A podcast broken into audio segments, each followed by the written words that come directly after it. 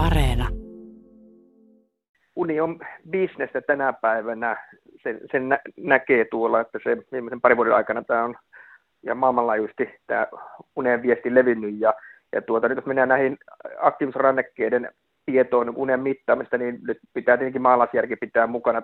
Itse untahan ne ei, ei mittaa, vaan unen mittaamisen tarvitaan aina aivosähkökäyrää ja ei ole maailmassa olemassa yhtään hyvinvointilaitetta, joka aivosähkökäyrää mittaa, vaan kyllä ne mittaa sykettä, sykevälivaihtelua, liikettä ja lämpötilaa tai jotakin näiden yhdistelmää ja sitten sen perusteella tulee tämmöinen niin kuin matemaattisen kaavan kautta tämmöinen, luodaan se unen rakenne sitten, mutta se on niin kuin hyvin karkea arvio siitä unen rakenteesta. Mitä enemmän häikkää siinä alkaa olla siinä unessa, niin sen enemmän ne alkaa heittämään ne luvut. Ja toki sama hengenveto voin sanoa sen, että kyllä niillä hyvinvointiteknologiatuotteilla on tarkoitus, ja tarkoitus nimenomaan on siinä se, että ihminen ymmärtää sen, että pelkkä mittaminen ei johda mihinkään, vaan ne on apuvälineitä tukemaan tämmöistä hyvää elämäntapamuutosta, eli vaikka siihen, että aletaan nukkua tunti enemmän siellä, ja sitten me huomataankin, että me elimistö voi vaan vähän paremmin, ja sitten ehkä ihminen sitoutuu tämmöiseen elämäntapamuutokseen vähän paremmin, eikä jaksaakin sen kahden viikon sijasta tehdä kaksi kuukautta hommia, jolloin varmasti myöskin subjektiivisesti alkaa niitä hyötyjä tulemaan. Niin kyllä niillä on selkeä niin kuin käyttötarkoituskin, mutta pitää ymmärtää, mitä, mitä varten niitä käyttää. No miten paljon unta ihminen sitten tarvitsee? No kyllä, niin kuin unta tarvitaan varmasti paljon enemmän kuin tällä hetkellä ihmiset nukkuu. Kaiken näköinen elämän kuormitus on, tulee sitten työn kautta tai ihmisten tämmöisen tavoitteellisen vapaa kautta, niin on kyllä niin kuin lisääntynyt viimeisen kymmenen vuoden aikana. Ja se on vain yksinkertainen fakta, että ihmisen tärkein energialähde on uni ja nukkuminen. Eli sitten mitä tiukempaa siinä elämässä ja mitä kuormittavampaa se elämä on, niin sen enemmän sitä siihen uneen pitäisi panostaa ja, ja sitä kautta myöskin balanssoida sitä kuormitusta. Niin, ja nyt kuitenkin on käynyt niin, että ihan globaalisti niin ihmiset nukkuu vähemmän kuin koskaan ennen, niin kyllä se suunta on kyllä tosi huolestuttava. Että valtaosa meistä tarvitsisi paljon paljon enemmän unta kuin tällä hetkellä nukutaan. Onko siihen mitään tuntimääriä vai miten yksilöllistä se sitten on? Ongelmaksi tässä tekee sen, että sitten aika usein tämän unen kanssa, kun siellä on pidemmän aikana kertynyt sitä univajetta, niin se tulee normi. Ei ne ihmiset niin kuin huijaa niin kuin ketään silloin, kun ne sanoo, että, että, että, että tuota, mulla menee ihan hyvin, koska ihminen on sopeutuja sä totut siihen olotilaan, että se itse tiedä, että se ei ole normaali enää se sun olotila, niin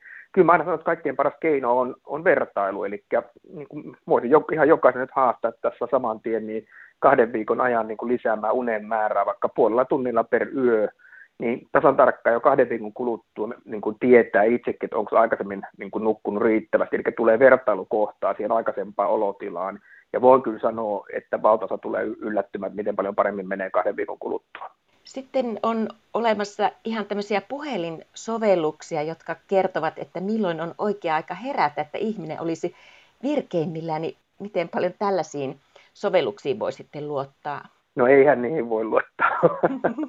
Joo, että se tuota, ihan ajatuksena hieno taas, että, että puhutaan näistä unisykleistä ja 90 minuutin sykleistä ja muuta, mutta eihän ne, kun ne jos jossakin tuossa puhelinsovelluksessa on, niin mistä se tietää, että kuinka kauan sulla on kestänyt nukahtaa esimerkiksi siinä sitten ennen kuin sä sinne uneen vaivut edes. Ja toisekseen niin mehän yön aikana herätään ja havahdutaan lukemattomia kertoja itsemme tietämättä, jolloin se tavallaan se unisykli katkee kesken ja sitten se alkaa taas uudestaan, niin eihän se niin kuin tavallaan niin kuin ole sellaista sovellusta olemassakaan, että tavallaan se pysyisi perässä siinä oikeassa, realistisessa niin kuin ihmisen nukkumisessa. Et en semmoisiin luottaisi kyllä yhtään voiko ihminen sitten nukkua liikaa? Moni lomallakin niin jättää herätyskellon pois ja herää sitten kun herää, niin onko se huono asia?